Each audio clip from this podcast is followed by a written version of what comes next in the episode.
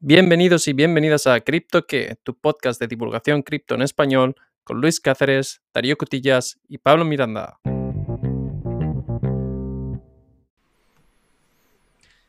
Muy buenos días, Darío, ¿cómo estás? Muy bien, Luis, ¿qué tal? Muy bien, muy bien. ¿Qué tal, Pablo? ¿Cómo estás? Buenas, chicos, ¿todo bien?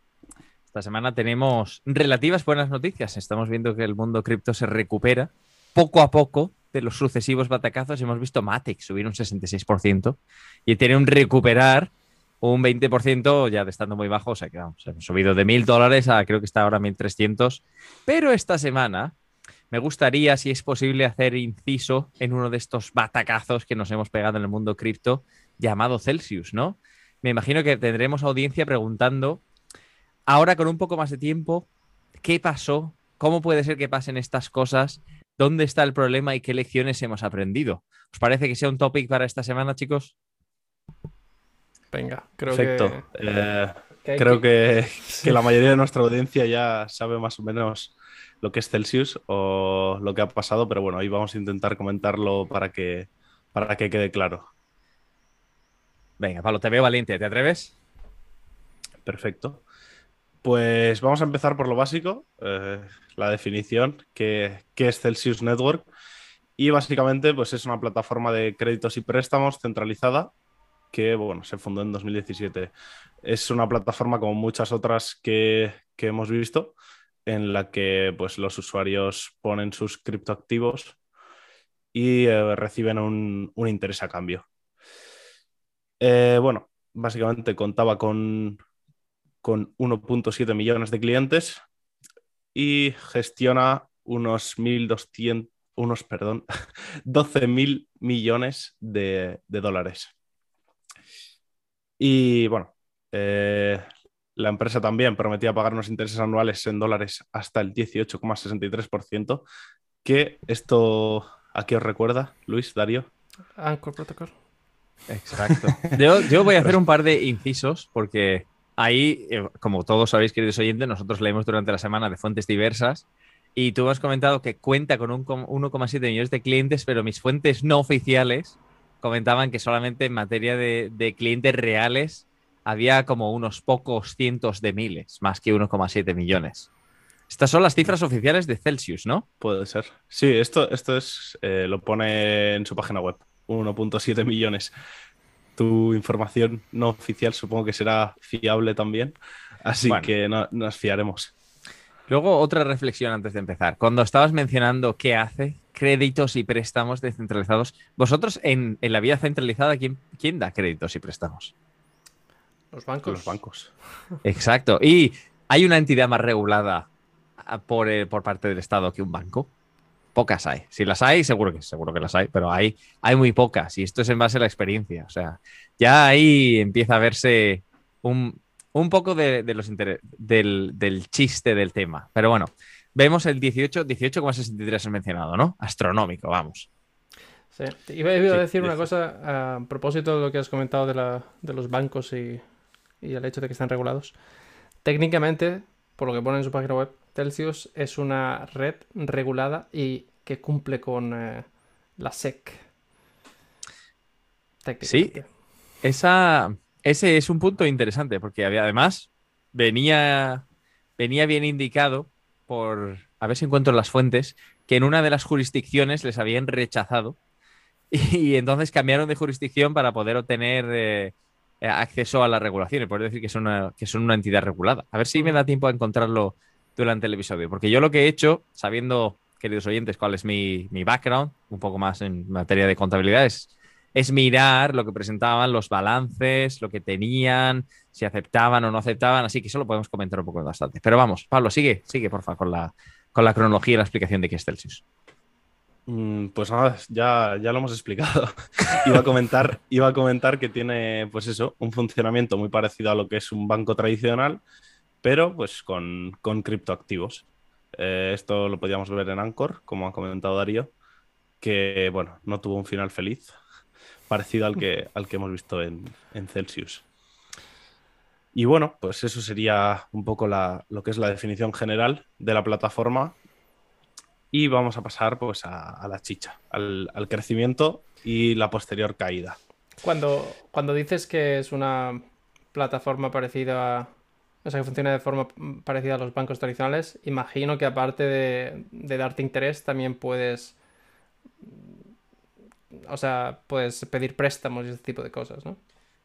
Exacto. Eh, también puedes pedir préstamos, evidentemente con un tipo de interés mayor al de los créditos para que bueno, pues se quede ese, ese pequeño margen y bueno, mantener así el negocio. Ahí está, ahí está parte del punto. He encontrado la autoridad que les, que los, que con- digamos que tenía conflictos con ellos, la FCA británica, veía a Celsius como un, como un esquema de inversión colectiva y por tanto debería ser sujeto a reglas más estrictas. Así que se marcharon del Reino Unido a Nueva Jersey, a los Estados Unidos. Así que, oye, mira, kudos al regulador británico y a la FCA que lo pudieron ver de lejos. Dale, Pablo, crecimiento y caída. ¿Por qué Celsius se convirtió popular? Eh, bueno, pues básicamente por los tipos, por, por los intereses tan altos que, que ofrecían, eh, llegaron a levantar hasta 24 billones de dólares, lo que son cifras bastante altas. Pero eh, como, como un castillo en naipes, cayeron eh, con, con el propio mercado hasta los 4,3 billones. Siempre hablamos de billones, terminología billón Americana. americana. o sea, billones americanos. serían miles de millones, Sí. solo para no confundir. Y bueno, pues cayeron en, en una gran crisis de, de liquidez, evidentemente. Em, ¿Cuáles son algún ejemplo de, de estos, bueno, de estas inversiones que hacían ellos con el capital del- de los usuarios? Pues, por ejemplo, eh, Celsius contaba con 470 millones de dólares en Ethereum eh, puestos en staking en una plataforma llamada Lido Finance, que, bueno, básicamente Básicamente, pues eh, los tenían en un staking bloqueado, por lo que no pueden sacarlos, y acabaron sacando estos Ethereum en, en un equivalente llamado ST Ethereum, que, bueno, básicamente replica a, a tu token Ethereum sin tener el mismo valor. Su valor se rige por la oferta y la demanda del propio ST Ethereum. No sé si esto ha quedado claro. Sí, sí, pero vamos, un concepto básico para entender es lo que se conoce como liquidez. Liquidez es el es la capacidad del activo que tú tienes de ser vendido y que a ti te den dinero para poder hacer transacciones en el momento de necesidad. Por ejemplo, tener eh, cash o efectivo es lo más líquido que hay, pues lo puedes utilizar inmediatamente. Si tienes un piso, un apartamento, no es tan líquido porque venderlo no es tan fácil, es un proceso bastante largo y tarda, aunque luego te pueden pagar más. Mm. Pues hablando en este concepto, staked ETH es posiblemente de lo más ilíquido que haya, porque no solamente está en un activo, sino que ese activo es futuro, que sí, que puede generar un 5% de interés anual esperado, o que lo genera actualmente, pero que nadie sabe cuándo va a salir Ethereum 2.0. Y, como aunque- te entre pánico, pues eh, y- claro, a ver cómo lo recuperas en poco tiempo. Exacto, no es, no es un activo fácil de encasquetar a nadie y nadie va a venir corriendo a pagarte por eso. Claro. Eh, bueno, recapitulamos. Nos encontramos en una situación de caída del mercado. Tenemos problemas de liquidez. ¿Cuál es el siguiente paso que toma Celsius? Pues eh, bloquear los retiros de su plataforma. Ah, mira, esto no se Una diferencia medida- mucho de... Es un corralito en toda... Claro, porque en En el regla. fondo tú te das cuenta de que no puedes acceder a las reservas que tienes por cualquier motivo, porque las tienes en Terra y Terra se ha ido al carajo, porque las tienes en Ethereum 2.0 en Stake y no las puedes, no puedes acceder. Y en algún momento dices, ups, no puedo, no puedo atender a toda la gente que quiere extraer los fondos de mi plataforma. Pues ¿qué hago? Evito que extraigan y a tomar por saco.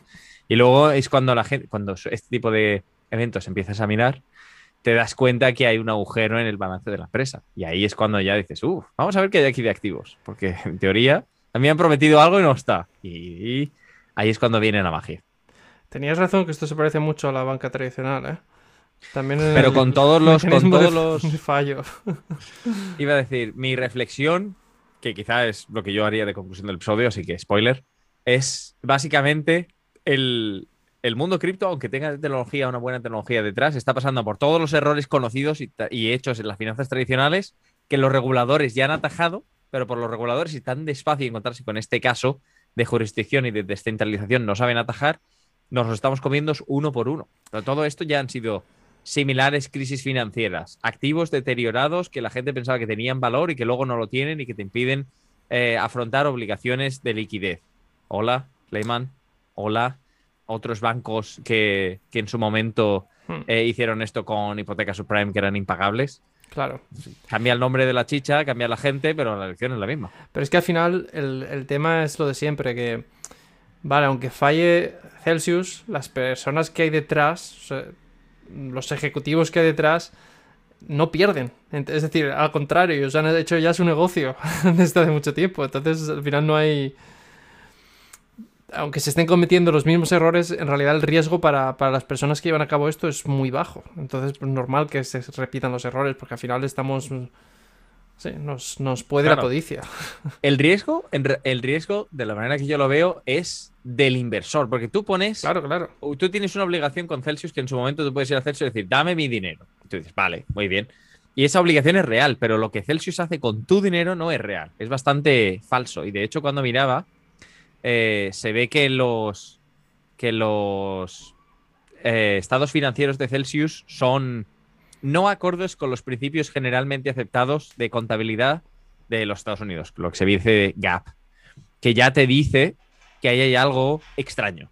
O sea, Mm. cualquier contable del mundo te dice, vale, si esto está hecho de forma estándar, sí, sí, es conforme a estos principios. Si no, no es conforme a estos principios. Y luego empiezas a mirar y ya te dice, ah, tú dices que tienes aquí 600 millones de dólares de tu propio token, que es muy subjetivo en función de lo que valga tu propio token. Claro. Ahora, ¿qué pasa con tu token se va al carajo? Ups.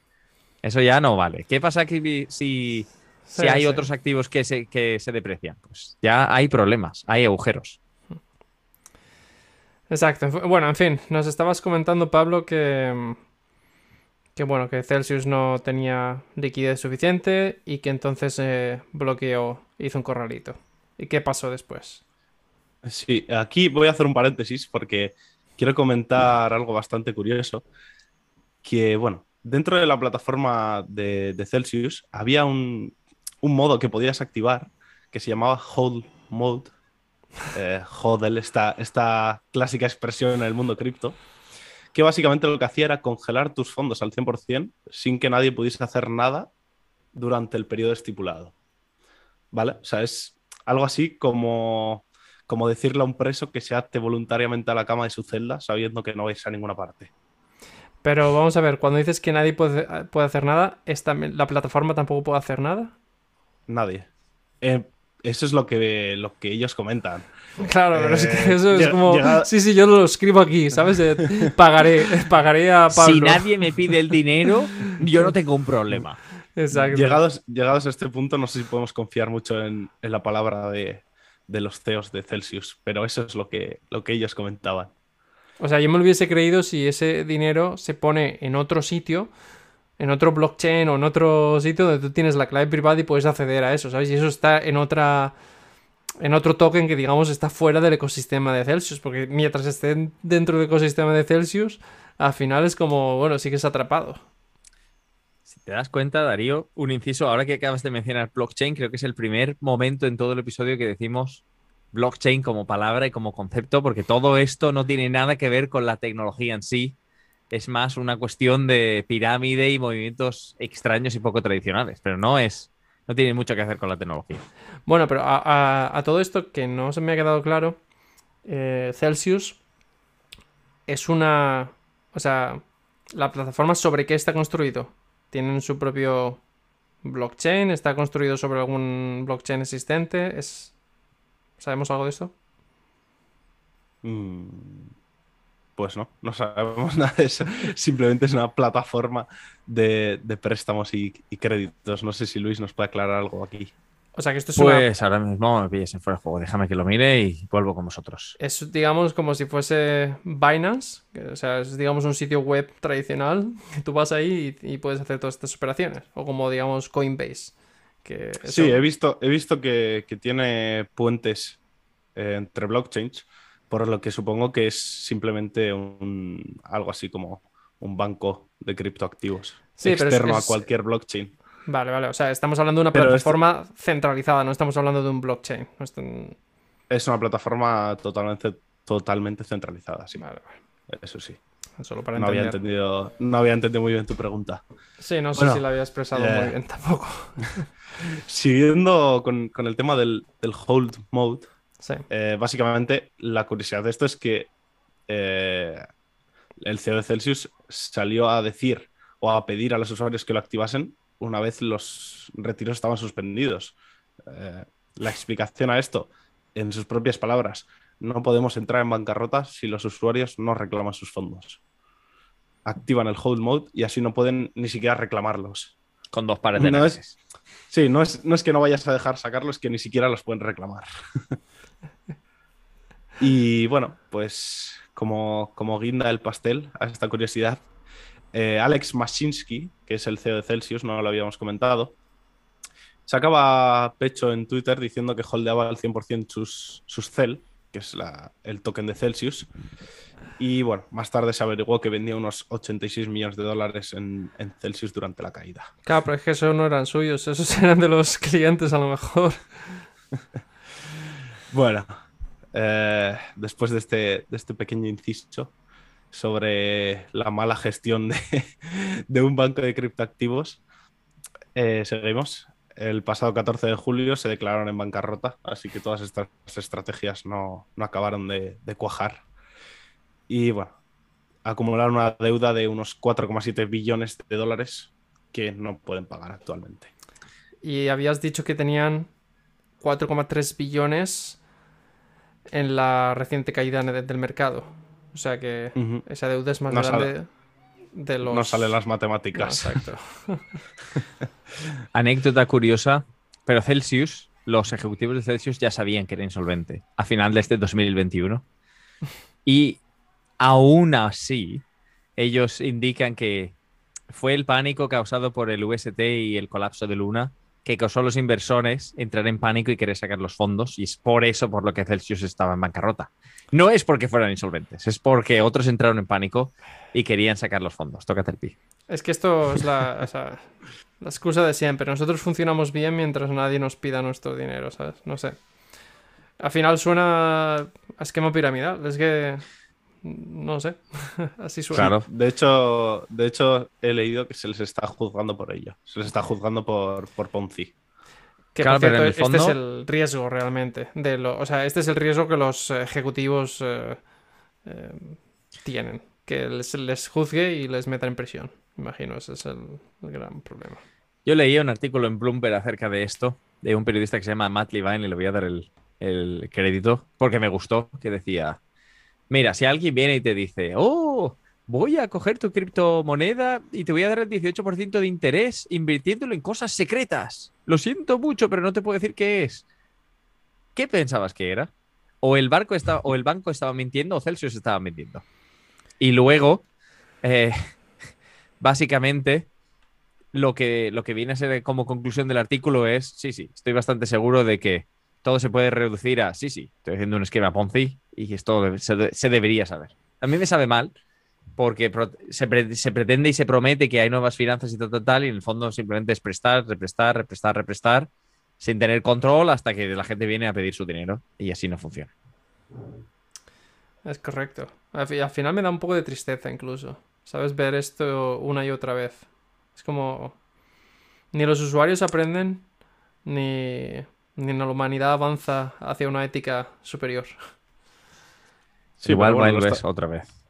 lo estamos comentando con, bueno, con humor, entre comillas, pero claro, no tenemos que olvidarnos de que hay gente que, que se está arruinando con esto, igual que pasó con, con Anchor y con Terra. Exacto. Sí, además, eh, a modo de curiosidad, al parecer varios jugadores de los Miami Heat, el equipo de la NBA, habían invertido bastante en esta red. Así que ahí hay cierto dolor y cierto mal sentimiento con respecto a Celsius. Pero bueno, oye, ya se sabe, siempre son atletas y tal, tal, tal, pero em, tienes un ejemplo práctico de alguien que es relativamente conocido que ha invertido en esta red. Y luego, Pablo, comentabas bancarrota. Yo por bancarrota entiendo dos cosas. Una, tiene que haber un plan para intentar reestructurar el negocio a ver si sale adelante. Y dos, eh, hay un orden en materia de entender todos los, todos los potenciales activos y los pagos que se pueden hacer y cómo se distribuyen esos activos, ¿no? Bueno, eh, ellos han sacado eh, un plan, entre comillas, de, de lo relativo a los próximos pasos que tomarán. Y bueno, tenemos diferentes puntos clave que, bueno, en sus palabras, el primero sería preservar el valor mientras se negocia una operación de reestructuración integral con las partes interesadas. Eh, yo esto lo veo como un poco de, de humo, no sé qué opináis vosotros. Esto viene a ser el, el, clásico caso de bancarrota en el cual intentas negociar con la gente diciendo, si me cierras el chiringuito, perdemos los dos. Si Exacto. no lo cerramos, hay posibilidades de que recuperes algo más de lo que recuperarías si cerramos. Y luego está el otro que diga, vale, te creo, ¿cuál es tu plan? O ni de casualidad, chato, liquida activos y págame, que aunque me des 5 céntimos por un dólar, aún aún son 5 céntimos que están en mi bolsillo.